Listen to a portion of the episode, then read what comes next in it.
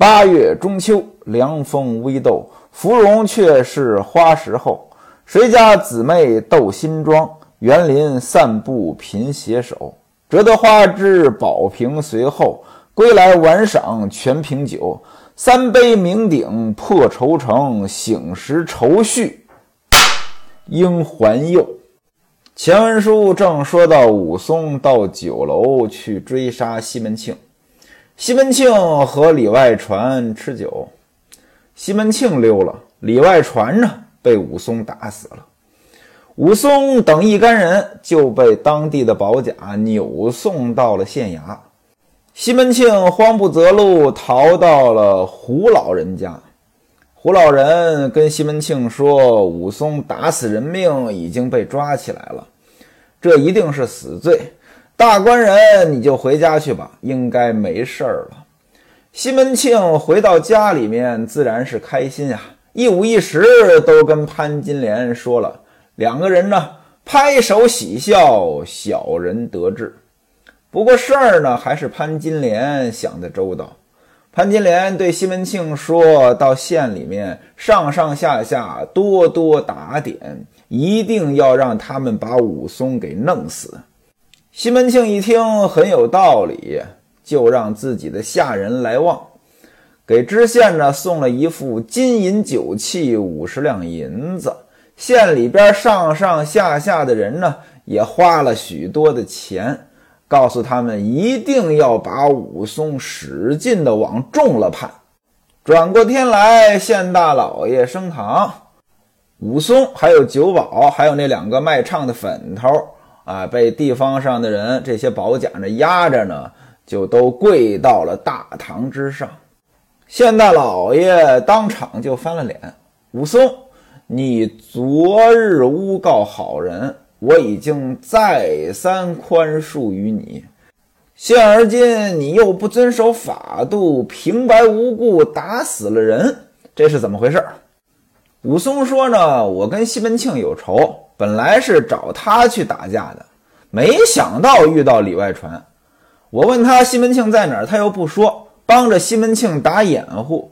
我一时怒起，失误把他打死了。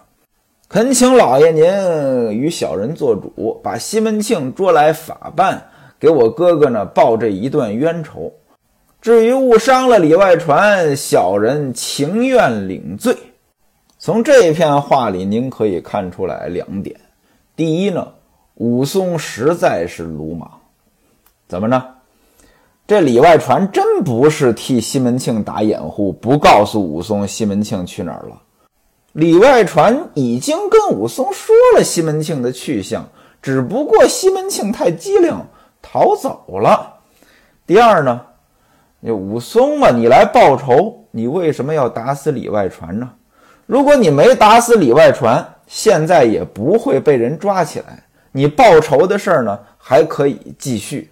现在被人抓起来了，你这个仇就报不了了。更何况这些人都受了西门庆的贿赂呀。知县能听武松的吗？武松的话哪有西门庆的银子好使啊？直接就说你在这儿胡说八道。你难道不认识李外传吗？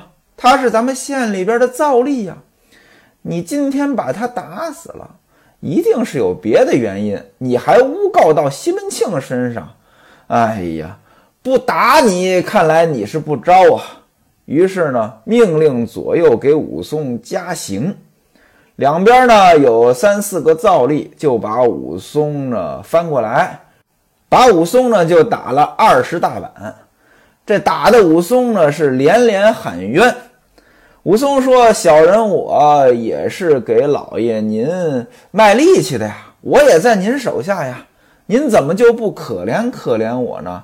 您就不要对我用刑了。”知县听完之后呢，更火了，说：“你把人打死了，还在这跟我狡辩啊？来呀，给我攒起来！什么叫攒起来？攒这个字儿呢，很多人没见过，一个提手。”右边呢，上下上边是巡逻的巡，去掉走之儿；下边是夕阳的夕。这个字儿呢，很多人没见过。但是呢，电视上呢经常能看到，呃，就是电视上大人说用刑，怎么用刑呢？用一堆呃这个竹竿还有绳子，哎，把那个手指夹起来，夹手指，就这个东西啊，这个东西叫攒刑。把武松呢又用了攒刑，十指连心呀，这个受不了呀！你说你这皮糙肉厚，打屁股没关系，但是这手指他受不了呀。攒完之后呢，又打了武松五十大板，呃，然后呢给带上枷，就直接给押起来了。您看啊，审都不审，就直接就把你关起来，武松直接关入大牢。那其他相关人员呢，也得拘留，在哪儿拘留呢？在这个门房里边。那位说了，武松好歹也在县里边干过呀。难道县里上上下下就都没人帮武松吗？也不是，也有人啊跟武松呀关系不错，也有人敬武松是个汉子，哎，有心要帮武松，但是 西门庆给钱了呀，拿人家的手短，吃人家的嘴软呀，想帮武松也 没法帮了。那位说了：“哎，你跟武松关系不错，这钱你不能不收吗？” 这话要这么说呀，咱不能说绝对没有这样的人啊，少。为什么呢？你不能太考验人性。头一个呢，你说别人都收你不收，你这早晚被别人干掉呀，你不合群儿啊。第二个呢？就说跟武松关系不错，武松是什么人啊？武松是武大的弟弟呀，他又不是我弟弟，对不对？我凭什么替武松出头啊？我家里边也有老婆孩子呢。第三个，这钱谁不爱呀？对吧？收了钱，我不祸害武松，我觉得也就对得起良心了。我这还出头？哎，我觉得这个呢，大多数人是经不住这些考验的，所以呢，制度才重要。如果一个体系的运转全是靠遇到了一个好官，遇到了一个好人，遇到了这个办事人员良心发现才解决，我觉得呢，这太难了，真的太难了。当然了，这些人也不是没帮武松，还是帮了的。在自己能够左右的范围之内，帮的武松怎么帮的呢？把这个事情的定性往武松有利的方向给定了个性，定性成武松和里外传两个人之所以打起来，是因为经济纠纷，两个人分钱不均，而且呢是喝了酒的，酒后一时冲动。打了起来，而且呢，也没有说是武松直接把他打死的，说里外传是撞跌身死。哎，您看这性质就轻很多了啊。实际上呢，武松找里外传，说实话啊，里外传这人再不是东西，武松也没有理由打他，对吧？冤有头债有主，你找不着里外传，而武松是怎么做的呢？直接把里外传从二楼扔下来，而且武松当时是清醒的，没喝酒，这就是故意行凶。那把李外传扔下来之后，李外传还没死，武松又朝着要害部位踢了两脚，把他踢死了，这性质相当恶劣。而经过这些人偏袒着武松定性，那就变成了一个酒后一时冲动，另外一个。呃，武松打他也是有原因的，两个人有经济纠纷。再一个，也不是打死了，是撞跌而死，那这个性质就轻很多了。那当然了，不是说你想改这个性质就能改的。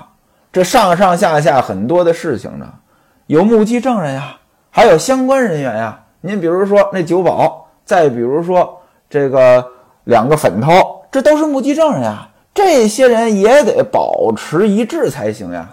再有，哎，人死了就直接死了吗？不是啊，要有验尸报告呀，验尸报告也得配合。从中我们可以看出，这些人为了周全武松，那还是做了不少工作的，都把这个《金瓶梅》叫世情小说。什么叫世情小说？就是他写的就是现实的世界，而现实的世界当中，大多数人其实并不是非黑即白、非好即坏的。可能都是在自己的利益范围之内平衡自己的利益与良心，平衡跟自己关系远近的人、远近的事儿，可能就是这个样子。您要说武松的冤屈，也只能说，呃，在那个时代那种制度之下，呃，可能这就是一个不叫正常，但是可能经常会发生的事情。上上下下把武松的案子就这么定性了。啊，武松这个案子是人命案啊，得往上报啊，就报到了东平府，清河县归东平府管。东平府尹叫陈文昭，河南人。陈大人呢，原文写即是个清廉的官，好官。案子报上来了，立刻就升堂。把这些犯人押到大堂之上，啊，当着大伙儿把清河县报上来的材料看了，把大家这个供状，就是写的口供啊，也都看了。清河县的材料是怎么写的呢？说东平府清河县把这个人命案子呢报到您这儿来，犯人叫武松，二十八岁。阳谷县人士，因有履历，本县参做都头。什么叫履历？就是体力好。啊，武松练武的嘛。咱们看武侠小说，有时候也说履历过人，就是体力好啊。武松有体力啊，本县呢让他做都头。出了趟差，回来之后呢，祭奠王兄，他哥哥死了。他来祭奠他死去的哥哥，见到嫂子潘氏呢，守孝没守满，就擅自嫁人了。话说有一天呢，武松在巷子口这个巡逻，没想到呢，在狮子街上有个王銮酒楼撞上了李外传，喝多了，李外传欠武松三百文钱。武松就找他要债，这里外传着不给他，两个人呢就打起来了。两个人话说不到一块儿去，变成了斗殴，相互不服，揪打、踢撞、伤重，当时身死。各位，您看啊，这个描写变成了什么呢？两个人谁也不服谁，打起来了，互相打，这就叫斗殴，这就定性成斗殴了。其实事实呢，根本就不是斗殴，是只有武松在打，里外传只有挨打。这挨打和斗殴这是两码事儿。说到这儿呢，说书的人我就得多说两句了。为什么呢？在我们保险的这个领域啊，有一些保险合同当中，对于斗殴导致的受伤呀。或者说死亡呀，或者说残疾啊，他不赔。但是呢，很多人对这个斗殴呢，他理解不到位，以为挨打也是斗殴。比如说啊，曾经我就遇到过一个案子，怎么回事呢？这个是这被保险人呢，他有个保险，有个保险呢，嗯，他们那地方拆迁呀，还是什么事儿？反正因为经济上的事儿呢，跟邻居呢闹了矛盾。那么邻居呢？有一次呢，就趁他不备，从背后拿大木棍子，嘣，就把他给打了。打完之后受伤，受伤就去治疗，这有治疗的费用啊，就想起来得找保险公司了。卖给他保险的那个人呢，就跟他说：“说你这个呀，属于打架斗殴，这个是不赔的。”这个人呢，也没当回事。后来遇到了我，我说：“你这不属于打架斗殴啊。”打架斗殴是怎么回事？相争为斗，相击为殴，都是互相的啊。当然了，这互相也可能是多方，这个都是以制服对方为目的啊，互相以制服对方为目的。你这个不是啊，你就是平白无故挨了一顿打呀。况且你这件事情，他有公安机关的介入，没有定性为斗殴啊，你这个可以赔啊。啊，他一听就去申请理赔了，那果然保险公司就赔了，这个就是这么回事啊。清河县给东平府的文书当中把这事情定性成斗殴了，那也就是说武松跟李外传两个人是平等的责任，只不过呢，李外传死了。武松呢没死，呃，就这么回事咱们接着说这个公文啊。那么接下来说的是什么呢？有这个唱妇，什么叫唱妇？嗯，就是那两个粉头啊，卖唱的妇人，唱妇。这两个粉头，牛氏和包氏对这件事情呢，呃，是可以作证的，他们俩是见证人。后来呢，地方的保甲呢，把这堆人都给捉了。另外，我们清河县也会同仵作呀、李甲呀一堆人呢验尸了。这个事情就是这么回事儿，相关的材料呢也都在这儿了。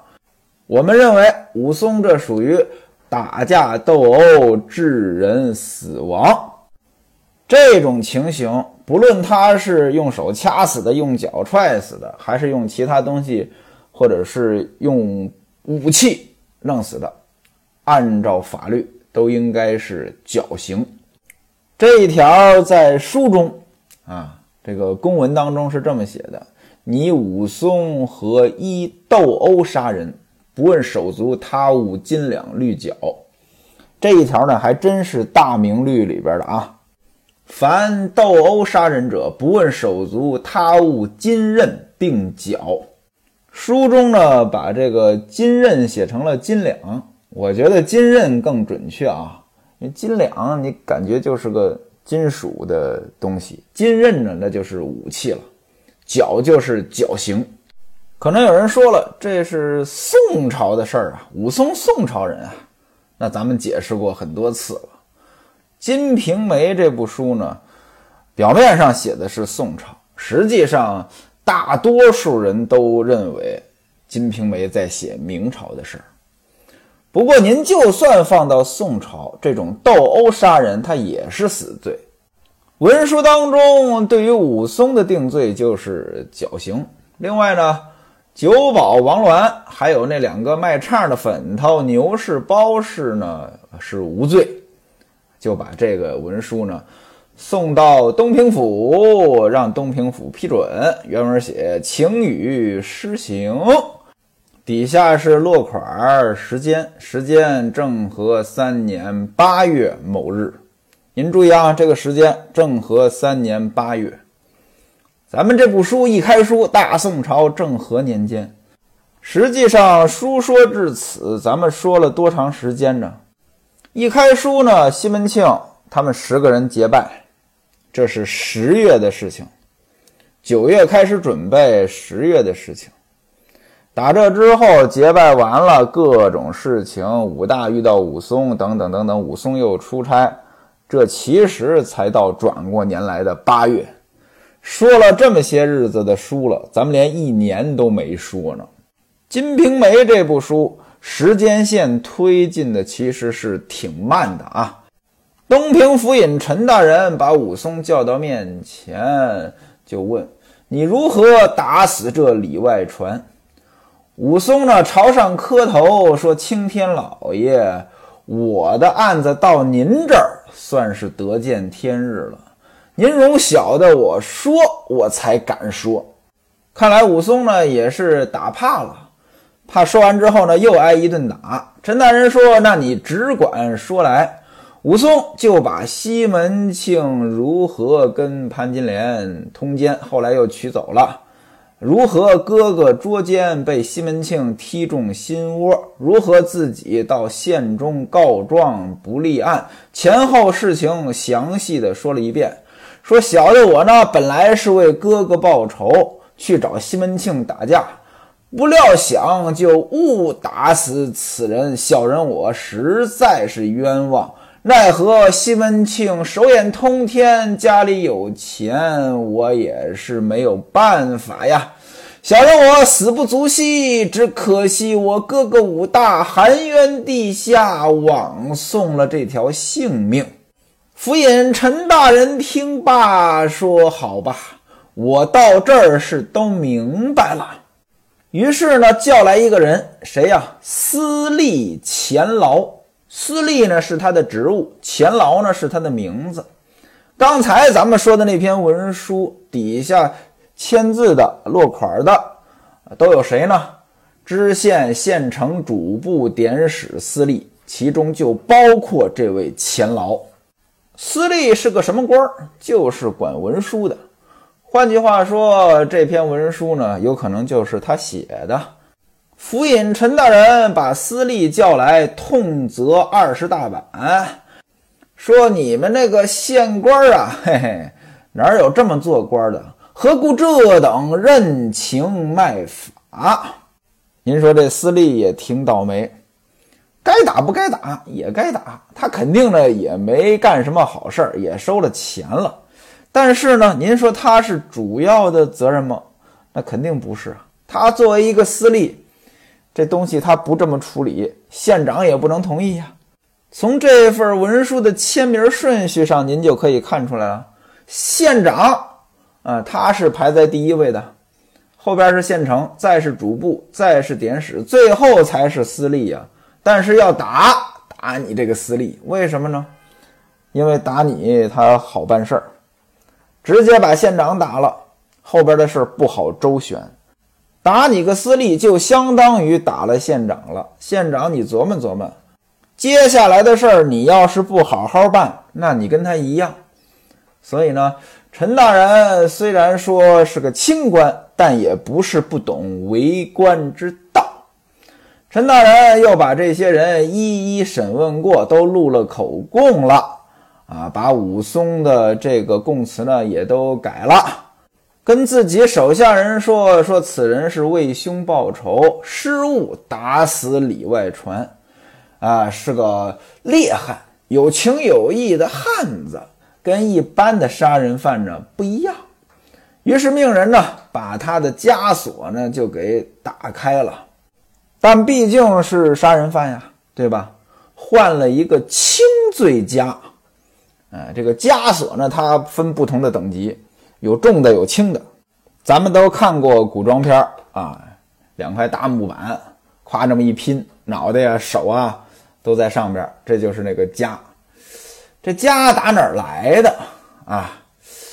据说啊，呃，普遍都这么认为，就是家始自后魏，这后魏就是北魏。北魏大伙儿呢都不陌生。呃，历史书上都学过，有个北魏孝文帝改革，很有名的啊。最近呢，我在看一个公众号，叫“欲以流年”，欲就是比喻的喻，以呢因为所以的以，流年流动的流年，呃，二零二二年这个年，欲以流年，它就是专门解读《资治通鉴》啊。最近我就在看这个，呃，南北朝时期。其中北魏呢也是很重要的一环啊，我觉得这个公众号呢内容呢写的还是不错的，虽然他的观点我不是完全认同，但我个人觉得跟其他解读《资治通鉴》的什么书呀或者节目比起来呢，这个公众号呢做的是很用心的。北魏是正式规定，家是官方刑具，那也就是说。也许在北魏之前呢，也有家，呃，但可能呢，它不是官方规定的标准刑具。但是在北魏的时候呢，这个家的制作呢也不统一，没有一个统一的标准。你这家要是做得太重，你这挂在脖子上，这东西它它受得了吗？后来呢，孝文帝就下旨说，这个只有犯下谋逆大罪。并且呢，有真凭实据啊，证明他有这谋逆大罪的犯人呢，才能用大家。当时呢，对这个大家呢，也给了个标准，这是第一次有了家的标准。那再往后呢，历史的沿革呢，它也有野蛮发展的阶段。您比如说到了武则天时期，呃，来俊臣有名的酷吏啊，用家用到了花样百出的程度啊。来俊臣发明的这些家，它有十种啊，每一种呢还起了名字。呃，您比如说有的叫喘不得，听这名字啊，喘不过来气儿；还有一种叫什么死猪愁，死猪都愁，人受得了吗？还有叫什么求己死，就是我宁愿死也不带这个家。哎，反正呢，就是您听这名字呢，就就肝颤。那跟来俊臣同一时期。还有一个叫索元礼的，他起名字起的就很好了，啊，给这个家起名字叫什么呢？比如说有叫仙人献果，什么意思呢？听着挺好啊，在这个家上边放一摞砖，啊，犯人跪在地上，呃，带上家，家上边再放一摞砖，仙人献果，名字起的挺好，但是呢，是这这更难受。它还有另外一种家，叫玉女登梯，听着就更好听了，但是呢也很难受。怎么着？呃，这玉女登梯呢是把这个家呢反着带。嗯，咱们都知道，这您在电视里看过家啊，家是后边套着脑袋，前边套着两个手，所以这个家呢应该是前边长，脖子后边短。但是呢，他把家反过来，这样的话。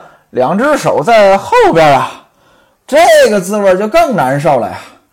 到了宋朝的时候，啊，宋朝啊，确实在这个法律上边呢没那么严酷了，哎，对家的重量呢就有了呃更多的限制。一开始规定呢，这个家分两种，二十五斤的和二十八斤的。后来呢，又有了第三等，十五斤的。我们对于这个重量的单位啊，我们也要心里有数。这历朝历代这个重量的单位是不一样的。我记得呢，有人问说这古代一两是多少克？结果呢，就有人给他算，说一斤是五百克。古代呢，十六两一斤，用五百除以十六，这是不对的啊。五百克是一斤，这是我们今天的呃度量衡。在历朝历代，一斤到底是多少克，它都是不一样的。就拿宋朝来说。宋朝的一斤是六百多克，而且呢，宋朝的不同时期这一斤是多少克，它也是不一样的。宋朝初年一斤大概相当于六百八十克，到了中期呢六百四十克，到了南宋呢六百二十五克。那位说了，说书的你怎么知道的？不知道的事情问百度啊。那位说了，百度出来的就准确吗？也不一定。百度它也是网络上各个地方的信息，它呈现出来有准确的，有不准确的。我只是给您说明不同时期它这个呃单位呢，它不一样。